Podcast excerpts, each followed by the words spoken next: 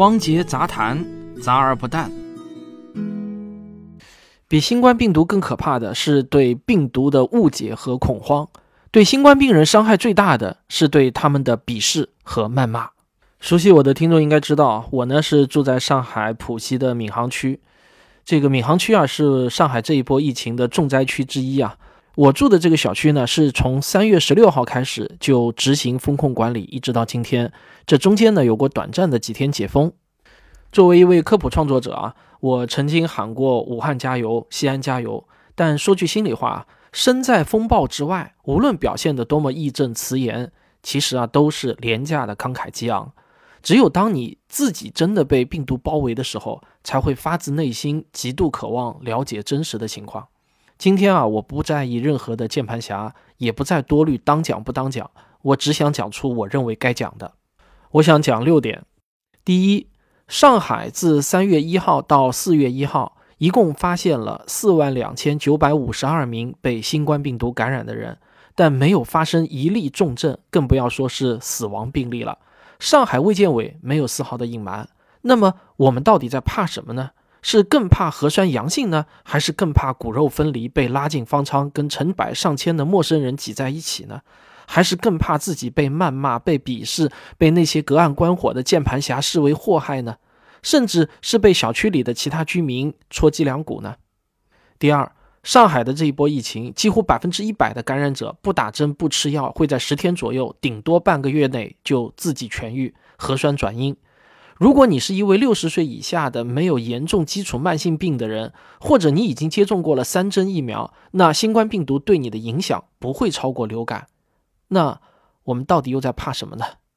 第三，如果被通知新冠阳性，目前最佳的应对措施就是居家隔离。只要症状不严重，只要允许自愿选择，那么能不去医院就不要去医院，尤其是方舱，按照得了流感一模一样的心态来对待。在家多喝水、多休息就已经足够。如果有老人出现较为严重的肺炎症状，那再呼叫幺二零急救，别动不动就去打急救电话，把最宝贵的抢救资源让给真正需要的人。保持好心态就是对抗疫最大的贡献。有人说，那万一在家里叫不到急救怎么办？那我只能告诉你啊，咱们还得尽力去叫，但急救是一视同仁的，不会因为你身在哪里而有歧视。第四。新冠后遗症绝没有你看到的那些小视频说的可怕。这一波流行的奥密克戎第二代变异株，连被感染时都症状轻微，更不要说是病毒被清除后了。网上流传的许多危言耸听的后遗症都是瞎扯，而且之前大量的研究都是过时的，是研究早期毒株的。目前的最佳证据是，绝大多数人的后遗症是轻微的，且慢慢都会消退。第五。上海公布的无症状感染者指的是没有肺炎症状的感染者，不是没有感冒症状的感染者。至于为什么会这样，原因是第九版诊疗方案中的一些现在看来已经脱离实际的过时的定义。这个说来有点话长，但绝不是有些人想的那样，卫健委有什么隐瞒和阴谋。我再说一遍，上海这波疫情只有百分之四点四左右的人会出现肺炎症状，但目前是零重症、零死亡。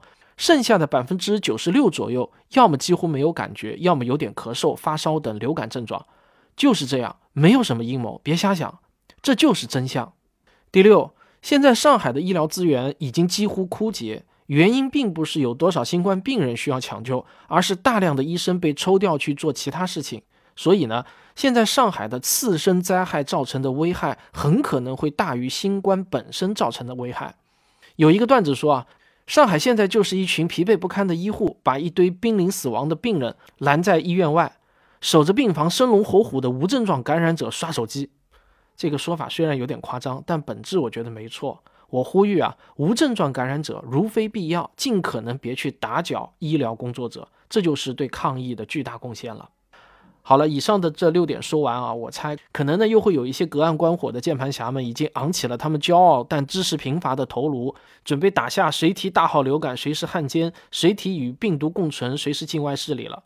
我对他们没有怒气，我只有同情和怜悯，因为他们这些人永远学不会切换视角，站在少数群体的立场来思考问题，除非他们自己成为少数群体的一员。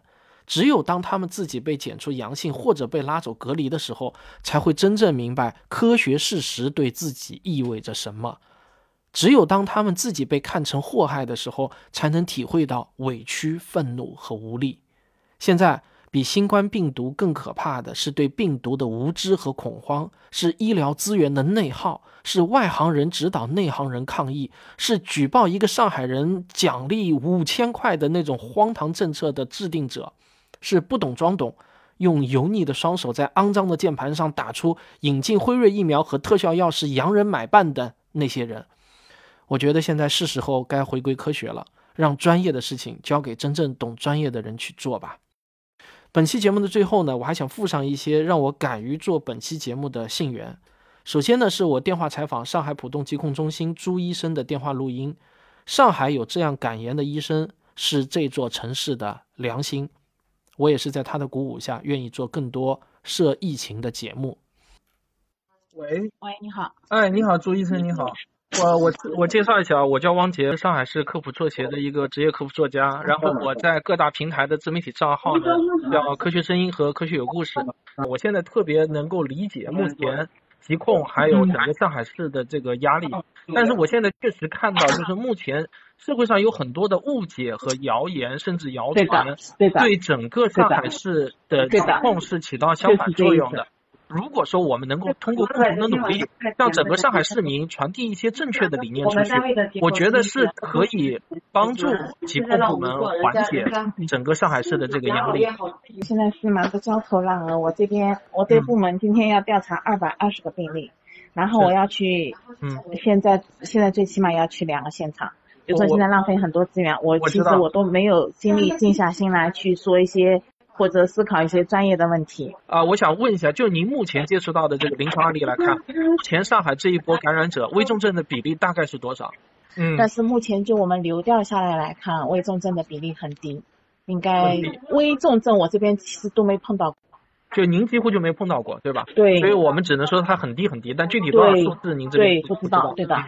好，那么还有我想问一下，就是绝大多数感染者，呃，是不是休息一周左右就会自愈的？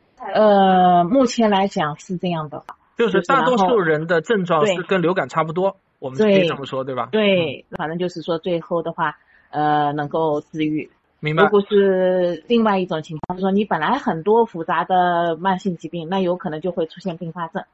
出现并发症是另外一回事，不能够单纯从一个正常人得了这个呃目前的这个奥密克戎，呃，这么相提并论，不要把这两件事情扯在一起。好，那么如果如果一旦被检查出阳性以后，是不是说居家隔离，呃，是我们目前上海市民呃最好的一个处理方式？因为医疗资源基本上已经被挤兑完了。从目前我们了解到的情况来讲，从我们目前一天要接几十个电话，有彩条信息的一个实际情况反馈，现在其实整个上海医疗资源确实是在处于一个挤兑的状态。所以最好的心态是自己在家里隔离，按照得了流感来对待，对吧？对。也就是说，在目前这个情况下，我们去医院未必是好事，尤其是去那个方舱医院，因为我看到方舱医院的条件其实不是太好，是这样吧？是这样的。嗯。方舱医院，因为我们之前有一堆无症状感染者跟轻症，然后呢，呃，去收进了方舱医院，但是呢，现在又出不来。好的。呃，所以的话呢，现在这里面资源比较紧缺。好的，那您作为疾控的疾病控制中心专门从事预防医学的专家，我想请您从个人观点来看啊，就目前的新冠奥密克戎第二代这个变异株与流感病毒相比，它到底要可怕多少？就我们目前调查下来的有限的数据，呃，应该说浦东吧，浦东的话我没有觉得比流感更严重。好的，好的，谢谢。然后我还有最后一个问题啊，在呃，就是根据我对第九版的这个诊疗方案的解读啊，我认为现在上海所谓的无症状指的是无影像学肺炎症状，并不是指无发烧、咳嗽等流感症状。我想跟您确认一下，是不是这样？嗯，诊疗方案上现在没有无症状这个定义，没有。只有疑似和确诊，我知道诊疗方案我认真读过，所以所以现在上海其实面临一个尴尬，就是。我放到疑似也不合适，我放到确诊也不合适，因为没有肺部影像学诊断资料，嗯，所以我只好给它放到无症状里头。但是普通人觉得无症状好像就是连什么发烧、咳嗽啊这种流感症状也没有，但其实不是，是有的，只是没有肺部影像学资料。对，是这么理解的。对，但是你这么发布出来，老百姓的理解是不一样的，老百姓。现在网上也有很多老百姓反映，我明明告诉你有症状，然后你把我们一堆人发布成无症状。是的，是的，是的啊。所以我我理解是这样，所以我觉得公众是需要被教育的。其实我觉得告诉大家真相，告诉大家实际的情况，呃，其实是好事，可以减少很多不必要的这种。我们对我们调查出来呢，很多都是类似流感的类流感症状，上呼吸道的一些症状。就是说有一点发烧，有一点咳嗽，但是呢，基本上都是可控的。就是说跟之前呃几轮的流感流行差不多的情况，包括我们因为其实对流感病例我们也要做也做个案调查，嗯，就是差不多就是差不多，没有什么特别严重的。所以我调查出来的数据。所以我认为现在上海市所有发布的这个数据，没有一例重症，也没有一例死亡，这个应该是可信的，对吧？这个是应该可信的。嗯，好的好的。但是呢，他发布的无症状有点扰乱视听。对对。因为老百姓不知道，嗯，这个无症状是没有影像学资料，没有专业知识的人是不会这么想的。明白明白。好的好的，朱医生，非常感谢您抽出宝贵的时间，也也希也希望你能够多保重。我们大家共同抗疫，因为我也是上海市民啊。下面我还要播放的一段录音呢，是我采访上海市前疾控中心的医生陶丽娜医生的电话录音。她目前呢也是一位医学科普自媒体人，跟我一样，她也是上海人。在如何面对疫情这件事情上，我和她是有一些共鸣的。那个陶医生你好啊，这个我想问一下啊，就是您作为上海市疾控中心前医生吧，您觉得就是我们作为还没有被感染的健康人啊，因为现在上海大多数人还是健康人嘛，那么在风控隔离期间，对待小区里如果出现了阳性感染者或者同楼的人出现了阳性感染者，应该秉持一种什么样的心态是比较健康的、正确的？我觉得呢，如果说上海因为资源不够，那么这些感染者啊，暂时被留在这个小区里面，我觉得大家也不要恐慌啊，千万不要因此而去搞什么投诉啊什么的。那么你你可以关注一下，就是说可以问问居委说，现在这个人在小区里面，你有没有把他门禁装好，他的这个呃生活有没有保障？然后他也肯定在小区的群里面嘛，你可我我们可以对他有一个关心，千万不要歧视他。啊，觉觉得你一旦感染了，我一定要把你驱逐出去，我觉得那个是不对的。那如果我被检查出来了阳性，您觉得应该最佳的应对措施是什么呢？阳性只代表感染，呃，并不代表你的病情轻重，所以，呃，是不是要采取医学措施啊？就是说，隔离是要隔离，但是是不是要治疗？我认为是要根据他的病情来看的。但现在我们。看到的事实是，上海有四万多例感染者，但目前还没有爆出重症，更没有说死亡。因为我们现在也已经看到，就是说一些隔离点的情况并不是太好。那么你如果没有任何症状，或者只是很轻的类似感冒的症状，你是不是一定要去隔离点呢？啊，去隔离点可能你折腾一下，症状还更重了。所以这个是必须要一个理性考虑的问题。所以您也是支持，就是如果一旦被查出阳性，居家隔离是比较好的应对上措施。对我认为非常好。我现在看到就是网上方舱有一些方舱传出来的小视频啊，就是方舱医院里头的有一些隔离的人，他们的情绪非常的激动。为什么呢？因为三天不给他们发药，不给他们测核酸。然后就把他们放在那里不管不顾，就您对这种现象是怎么看的？我觉得呢，总体上来讲，中国人呢有一个误区，觉得得了病我一定是要吃药的，然后哪个药贵就要吃哪个药。像这个这个疾病，你说如果你是一个感染者，你是不是一定要吃药？我相信如果没有经过科普，大多数人是默认选择你一定要给我吃点药，不吃药好像你没有对我治疗。啊，这个是个很大的问题。我觉得政府在宣传的时候。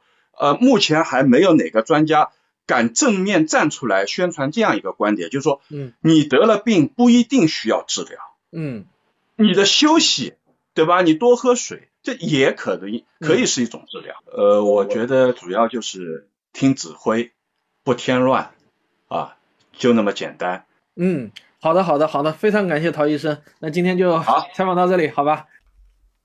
那最后呢，我再给大家播放一些触动我做这期节目的声音，请大家自己思考一下，到底啊是谁在添乱？不必要的那些恐慌又是怎么产生的？感染新冠之后，人的脑部会有三个明显变化：一、大脑整体萎缩，脑容量变小；二、嗅觉、记忆相关的区域灰质明显减少；三、执行复杂脑力任务变得更加困难。研究人员甚至说，或将导致阿尔茨海默症和其他形式的痴呆症。如果你觉得丧失嗅觉不算严重，那么我们再来看看这位美国不幸的小伙。几个月前，他参加了一个综艺节目，语出惊人，说感染新冠之后，生殖器萎缩了一点五英寸。新冠病毒会对患者的大脑造成长期影响，还可能降低男性生育能力。美国、中国香港等地研究机构近期亦得出类似的结论。法国科学家警告指。新冠后遗症不容轻视，最糟糕的情况将是全球出现大规模不育潮。整整是七个人，现六个人感感染这个这个毛病，现在没人管我们，没人问我们，他们也不给我们看，也不让我们出去，就让我们，难道就让我们在家里等死吗？还在往这儿送人，你知道吗？为了让我们这些确诊的是在浦东医院，不是在咱们医院，上海老人物理医院。一颗药都不发，到现在三天了。也不做核酸，也不做核酸，也不告诉我们什么时候做核酸。那人家做，你考虑过我们的感受吗？你把阳性放着出来几天了啊？你还不拉走？你考虑过我们的感受吗？大家好，我是上海的一位居民。然后现在我们家里面已经有人诊为阳性了，除了我婆婆、我女儿和我老公，我们三天没有做核酸了。居委会说我们家因为有阳性病例，不归居委会管，让我们自己去联系医生上门来做核酸，真的是笑话。我们自己联系医生上门做核酸，到现在为止我们家里面药药没有，消杀的物品送了几个消杀片给我们，我买的酒精已经全部都快用完了，我们待在家里已经没有办法再继续做消杀，也没有办法，也没有药物。给家里面的人吃，